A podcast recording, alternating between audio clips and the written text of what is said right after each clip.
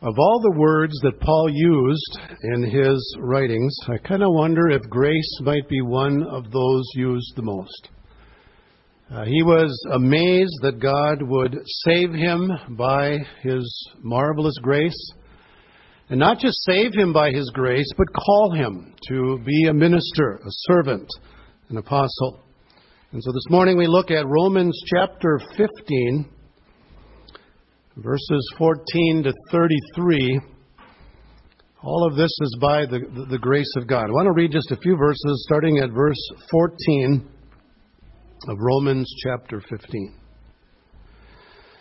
And concerning you, my brethren, I myself also am convinced that you yourselves are full of goodness, filled with all knowledge, and able also to admonish one another. But I have written very boldly to you on some points so as to remind you again, because of the grace that was given me from God, to be a minister of Christ Jesus to the Gentiles, ministering as a priest the gospel of God, so that my offering of the Gentiles may become acceptable, sanctified by the Holy Spirit. Therefore, in Christ Jesus, I found reason for boasting in things pertaining to God.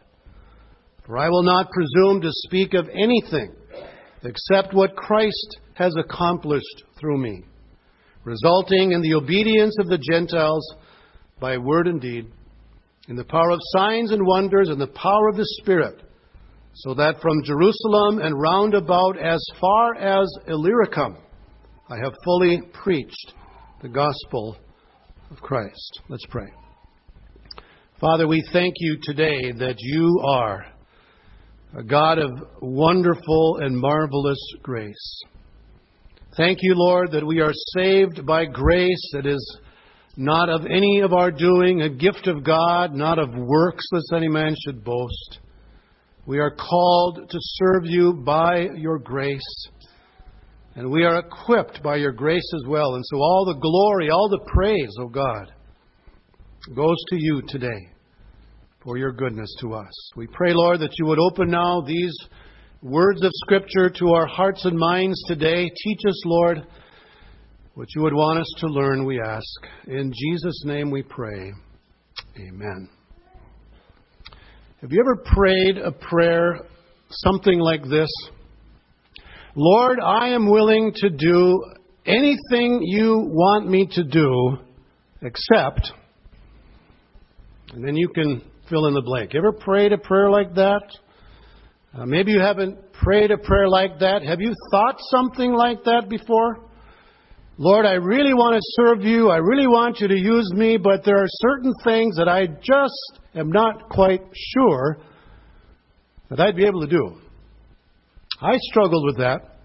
I can remember when I was going to college and wondering, you know, Lord, uh, what do you want for my life? And, and finally coming to the place when I was a sophomore in college to really say, okay, Lord, I'm willing to do what you want me to do. No exceptions. And I have to say that was somewhat of a little a scary thing because when I was younger, my uh, congregational members, some of the older Finnish ladies, would ask me, Are you going to be a puppy like your dad? That's not a dog, that's a pastor in Finn. You're going to be a puppy like your dad? And my immediate answer was to say, no. I thought, there's no way that I would ever be able to do that. And so we face that struggle sometimes. Lord, you know, I'm willing to do what you want me to do, but I'm just not sure about some things. Maybe someone else could do those things. Like be a pastor or be a missionary. Could there be anything worse, huh? That's kind of the impression you get. I, could do anything, Lord, but just don't call me into to ministry. In this passage, Paul describes his ministry, his call to ministry. And Paul was a man that was not just saved by grace. Indeed, he was. When you think of him on the road to Damascus, on his way to gather more believers, to persecute them, Jesus met him in such a a dramatic, powerful way, knocked him to the ground, and, and, and literally transformed his life. Saved by grace. But Paul makes it clear here that God was the one who also called him by his grace. His unmerited favor gave him that privilege of serving Jesus. He puts it this way, verse 15, But I've written very boldly to you on some points, so as to remind you again, because of the grace that was given me from God. To do what? To be a minister of Christ Jesus to the Gentiles, ministering as a priest the gospel of God, so that my offering of the Gentiles may become acceptable, sanctified by the Holy Spirit. Now, there are four beautiful pictures he gives of ministry and how the grace of God equips us to minister. And the first one we find in verse 16 is that of a priest. He says to be a minister of Christ Jesus to the Gentiles, ministering as a priest the gospel of God. Now, the word minister in verse 16 surprised me when I looked at what actually is the word that is translated minister. When you see the word minister in the New Testament, quite often it's the word diakonia, from which we get our English word deacon. Okay? A deacon is a minister, a servant. And that's the word that I expected to find there. But it's not the word we find here. It's the word from which we get our English word liturgy. And it even sounds like the word liturgy. It's the Greek word liturgos, liturgy. And to me, that's interesting because Paul is picturing his work as a missionary as being that of a priest who is engaged in worship and he's offering sacrifices to God. Now, Paul knew the Old Testament very well, and he knew what the offerings were in the Old Testament a lamb, or a turtle dove, or a pigeon, or grain, or whatever it was. But he here pictures his ministry as a priest as offering not, not an animal sacrifice, but he pictures it offering the Gentiles up to God as a sacrifice. Notice that. To be a minister of Christ Jesus to the Gentiles, ministering as a priest the gospel of God, so that my offering of the Gentiles may become acceptable, sanctified by the Holy Spirit. So, what is he saying here? He is saying that at the heart of ministry is worship. He sees his calling to the Gentiles, proclaiming the gospel to them, and then presenting them to God as a fruit of that gospel as worship. Huh? Doesn't that put a little different light on what our ministry is? If we connect it with worship, that what I do for the Lord, the involvement that I have within the congregation, whatever ministry that I'm involved in, that that is indeed an expression of worship. R. Kent Hughes says, though he is involved in the dusty, mundane business of traveling the ancient world on foot, suffering from exposure, threats, beatings, and rejection, in his heart of hearts, he sees himself in priestly garb in the temple, lifting up the souls of men, which then ascend as a sweet smelling fragrance to Christ. He says, fully apprehended and appreciated, this is a dazzling picture. Then he applies it to us. He says, if only we could see our service as such, our lives would be transformed. A pie baked for a neighbor becomes an offering to God. A child held and loved is a liturgy. An employee treated with dignity is a beatitude. The gospel shared is a song in heaven's court. A Sunday school class well taught a fragrance to God. So think of what you've been called to do. Think of the ministry that God has given to you. Some of it might be very mundane. Some of it may not seem to be the most exciting thing in the world. Some of it might be done in a way that nobody else even sees it. But what is it? It's worship. As a priest offering sacrifices in the temple, that's the picture that Paul gives, and that is the ministry of every believer. We believe, don't we not, in the priesthood of all believers, right? Everyone who knows Jesus Christ is a priest. That's what the scripture says, isn't it? 1 Peter chapter 2 verse 5, you also as living stones are being built up as a spiritual house for a holy priesthood, to offer up spiritual sacrifices acceptable to God through Jesus Christ. So what's your service? What's your area of ministry? See yourself as a priest. You are offering spiritual sacrifices to God.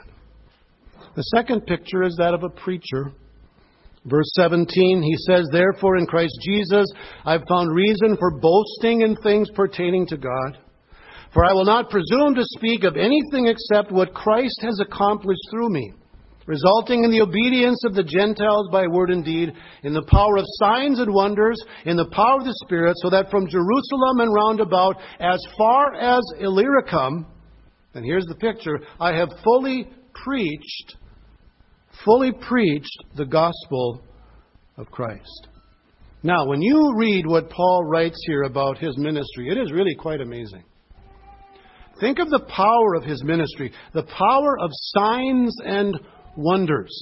And if you wonder what some of those are, you look at the book of Acts and you see the many miracles that God performed through him. Uh, struck a man with blindness in Acts 13. I wouldn't recommend that. Uh, chapter 14, he healed a lame man. Chapter 19, people were healed by touching the handkerchief or the apron of Paul. Talk about a sign and wonder. Chapter 20, he raised a man from the dead. You know how he died? Preaching too long. No, that's not it. It was a sermon, though. Paul was, yeah, maybe it was kind of long. Paul was preaching. Remember uh, Eutychus, this guy? fell out the window and landed on the ground, and Paul went out there and raised him from the dead. So, if you want to apply that to your life, don't fall asleep during the sermon. It could be deadly, and I won't be able to raise you to life. So, okay, so think of that. What were these miracles? Paul says in 2 Corinthians 12 12 that they were the signs of a true apostle. I'm not an apostle. You're not an apostle. The apostles were foundational to the ministry of the church, but these signs and wonders authenticated the message that Paul proclaimed, proving that this indeed was the Word of God. Amazing power in his ministry. Think of the scope of his ministry. When I read verse 19, did you immediately say, Yeah, I know what that means? From Jerusalem as far as Illyricum. Anybody know where Illyricum is? You didn't study geography very well, did you? I didn't either know where it was. Uh, John MacArthur says from Jerusalem in the far southeast, Paul traveled through Asia Minor, Macedonia, Greece, and even to Illyricum, the region roughly corresponding to the former Eastern European country of Yugoslavia. Now, that's 1,400 miles. Picture that. 1,400 miles. No car, right? No train. No motorcycle. A lot of it walking, some of it on ships. Try and wrap your mind around that. When you think of, of, of the, the enormity of that ministry, the effectiveness of that ministry, the power of his ministry. And yet, how does he describe it? He says, Therefore, in Christ Jesus I found reason for boasting in things pertaining to God. For I will not presume to speak of anything except what Christ has accomplished through me. That is very significant, isn't it? He doesn't say, you know, from Jerusalem to Illyricum, here's all I did. Aren't I a wonderful apostle? Look at all the sacrifices I made. Look at the power of my life. Look at all the Gentiles that came to Jesus. My, I, I'm a wonderful apostle, aren't I? No, not at all. In fact, if you look in the book of Acts, you will notice a very clear pattern. Chapter 14, verse 27. When they had arrived and gathered the church together, they began to report all the things that God had done with them and how He had opened a door of faith to the Gentiles. Chapter 15, before the Jerusalem Council, verse 4. When they arrived at Jerusalem, they, re- they were received by the church and the apostles and the elders, and they reported all that God had done with them. Verse 12, all the people kept silent, and they were listening to Barnabas and Paul as they were relating what signs and wonders God had done among them through the Gentiles. Every time Paul mentions something about his ministry, what does he do? He says, This is God's work. By the grace of God. By the grace of God. We don't have anything to boast about, do we? Anything, any good that is accomplished in our lives or in our ministry is due to Jesus, due to His mercy and His grace. That doesn't mean that we're just puppets on a string. I mean, we labor and we strive and we seek to, to, to do the best we can, but it's all the grace of God. Our salvation, our calling by His grace. There's a third picture here. Besides a priest and a preacher, how about a pioneer? How about a pioneer who reaches the unreached? Paul was a man who had a great burden to minister in places where people had never heard the gospel. Verse 20 Thus I aspired to preach the gospel not where Christ was already named so that I would not build on another man's foundation, but as it is written, they who had no news of him shall see, and they who have not heard shall understand. For this reason, I've often been prevented from coming to you, but now, with no further place for me in these regions, and since I've been longing to come to you, whenever I go to Spain, I'm going to pass by and spend some time with you.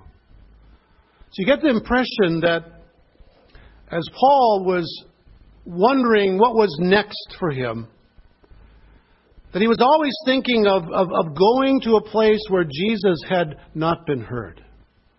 Ministering in a place where the name of Christ had not been proclaimed. So he planned on coming to Rome, which is kind of interesting, because it was on his way to Spain. I'll stop there and we'll be encouraged together. And you send me on my way, but my sights are really set on Spain because that was a place beyond where the gospel, at least at that time, had been proclaimed. Now, does that mean it's wrong to build on someone else's foundation? Hardly.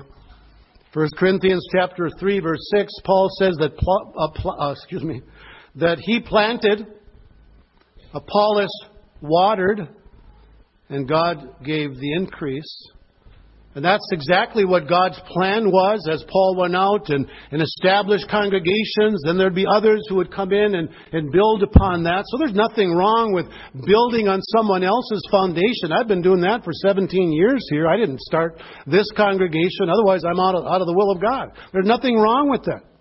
So God has called some to be builders on the foundation already laid.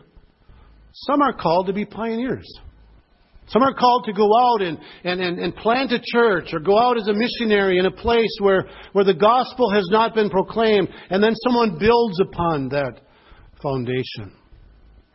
Last Sunday, Pastor Gary Jorgensen spoke here. He's been a planter. I think every congregation, I believe, that, that he's ministered in over the years has been a church plant. God has given him a special ability in, in, in that way. And then others come and, and build upon that. Our son David is building upon that now in, in, in Brainerd. And I'll be there actually next Sunday to uh, install him, which will be a special, special day. But it's all by the grace of God, isn't it? All by the grace of God. So maybe God is going to call you to be a pioneer. Maybe you'll be a, a church planter. Maybe you'll be a missionary uh, sharing the, the, the, gospel and, and laying a foundation for someone else to, to build upon. That was Paul's ministry. That was his calling. So we have a priest. We have a preacher. We have a pioneer. And then as you look at the end of the chapter, and this is also very vital, you have the picture of a partner. God's grace equips us to be a partner who requests the prayers of God's people. You know, when you think of the Apostle Paul, what, what kind of a picture do you have of him? You have this bold, um, fearless um, man who could conquer the world all by himself. Huh? We kind of put him up on this this pedestal, and we, we think of him as this this man. He didn't need anybody, you know, like Nike. Just do it. He just went out and did it, huh? And yet, if you read his epistles, you will find over and over again, and I think I'm going to do a series on this, all the all the times that he asked for prayer. Why did he ask for prayer? He asked for prayer because he realized that this was a partnership. He realized that this was a ministry that God had called him to, but it was a ministry that involved the whole body of Christ. And we see that here in his call to the Romans. Verse 30 I urge you, brethren, by our Lord Jesus Christ and by the love of the Spirit, to strive together with me in your prayers to God for me. What's he saying? You need to pray for me. Strive together with me. Partner with me in this by praying for me. Now, that word, um, strive together, it pictures really an, an intense struggle or fight. Would you agree that prayer can be a struggle? What would you rather do when you get up in the morning?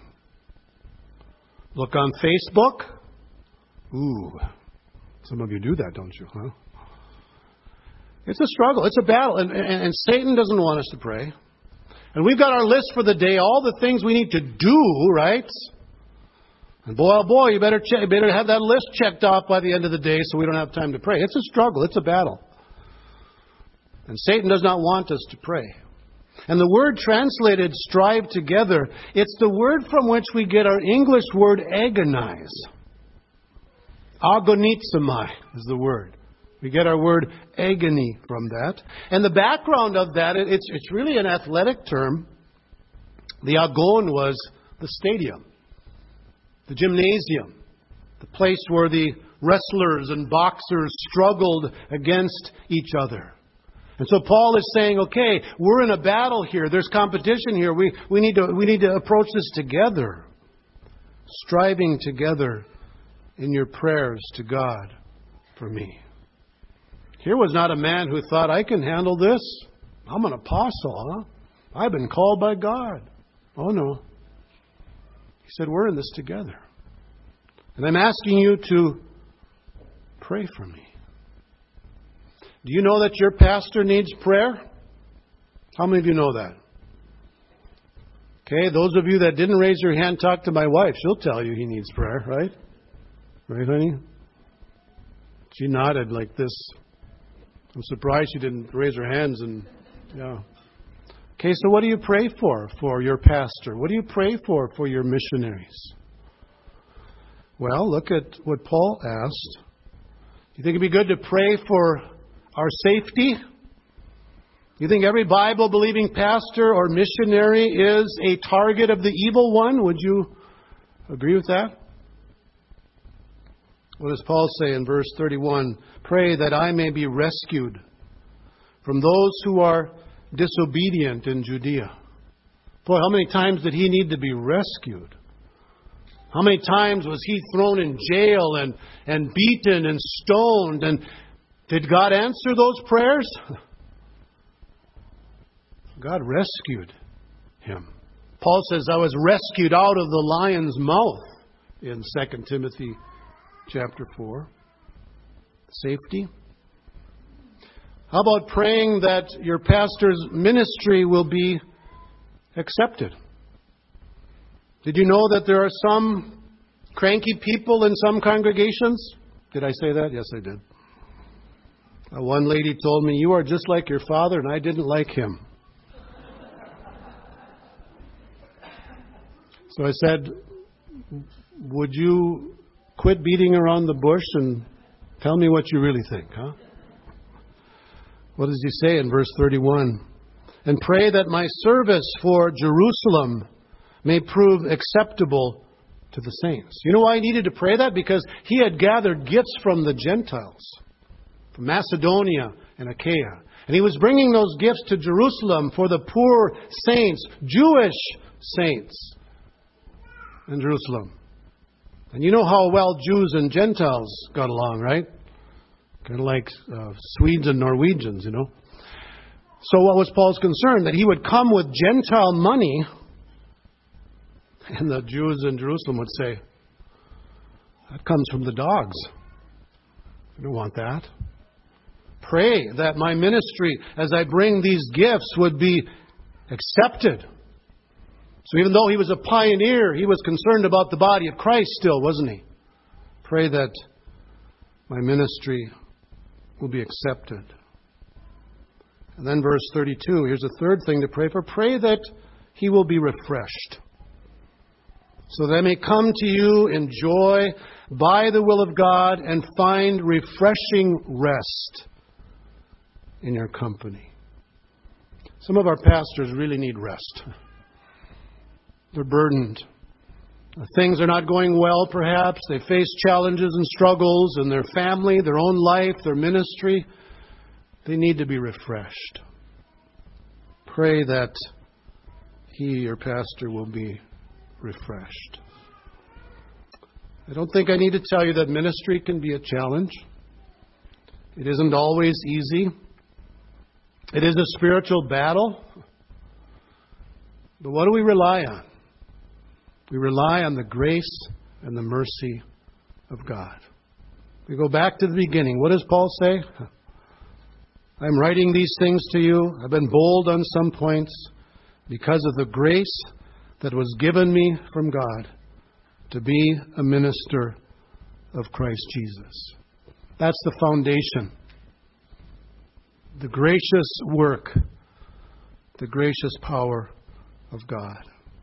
1 Corinthians 15:10 but by the grace of God I am what I am. And his grace toward me did not prove vain but I labored even more than them all. And then that Paul is very quick to say yet not I but the grace of God with me. Let's pray. Father thank you for your grace. Uh, not just the grace that saves us but also the grace that calls us, the grace that equips us, the grace that undergirds us and gives us the strength to labor and strive and give of ourselves for the sake of your kingdom. Lord, we are priests, we are preachers, in some ways we are pioneers and partners. Oh God, may your work be done in us and through us for the glory and the praise of your name, O God. For we ask in Jesus' name. Amen.